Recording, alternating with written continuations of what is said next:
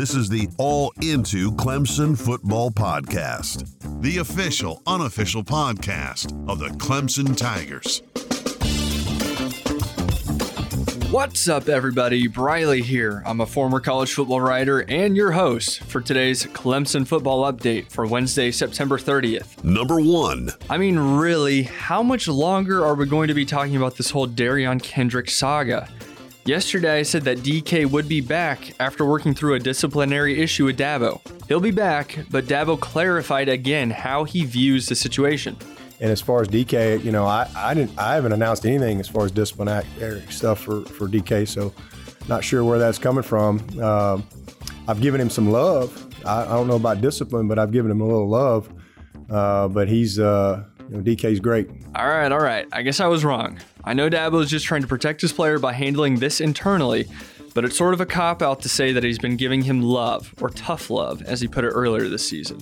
No one knows what that means. Ultimately, it'll be good to have the all ACC first team selection round his way back into form this coming Saturday. Number two. Uh, I mean, I think it's, I try to ignore it as much as possible. Obviously, you know, if you're on social media at all, you can't help but see some of it, but uh, it's just it's just funny. It's a it's a new team every week, so I don't think there's real, any real insight of what's going to happen. That was Trevor Lawrence's response when he was asked what it's like to be trending on Twitter. No doubt, he's thinking that this is the dream. He has thousands of fans from crappy teams like the Jets, Giants, and Lions photoshopping his face onto their team's uniform. I mean, what more could he ask for?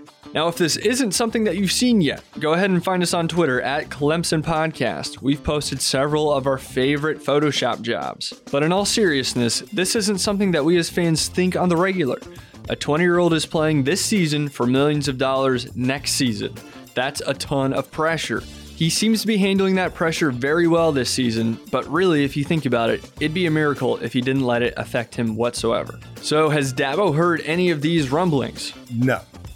No. Does he think that Trevor is aware of it? No, I mean, I don't think he's worried about that at all. Uh, I think he's just worried about getting ready for Virginia and uh, trying to play well against Virginia. Yeah, he didn't love the question. Number three. And finally, after the first home game in Death Valley, the Clemson Athletic Department sought the feedback of the fans who attended the game. The five topics of feedback were parking lot opening times, concessions, face covering rules, piped in crowd noise, and game day communication. I think the most interesting topic is the crowd noise, and this is how the athletic department addressed that topic. We have had two types of crowd noise that is played in Memorial Stadium. The first one is the constant crowd noise that is continually played through the speakers during plays, which is regulated through the conference office.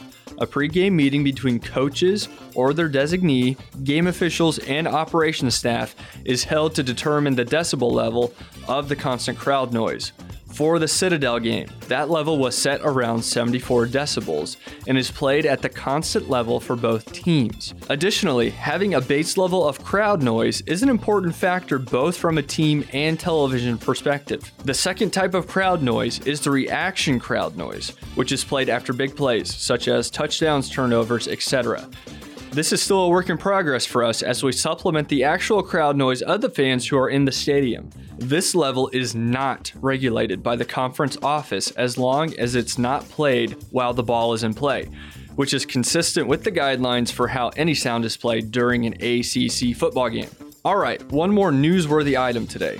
Dabo Swinney was asked to clarify something he said about the topic of Black Lives Matter and the Clemson players sharing their perspective on that subject. Listen, we're not here to put words in Dabo's mouth, so to close out this episode, we're going to play one of Dabo's answers.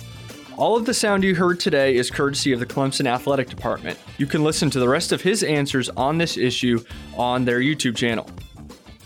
I'm on board with with uh, a lot of the messages. I'm not on board with political organizations. All right, that's that's a different that's a different question. Uh, I, am apolitical. You know, uh, this is to me that's divisive. I've, I've I've voted Democrat. I've voted Republican. I've voted Independent. I've I've written in people uh, just because I didn't like anybody that was running, so I just wrote in somebody that I liked.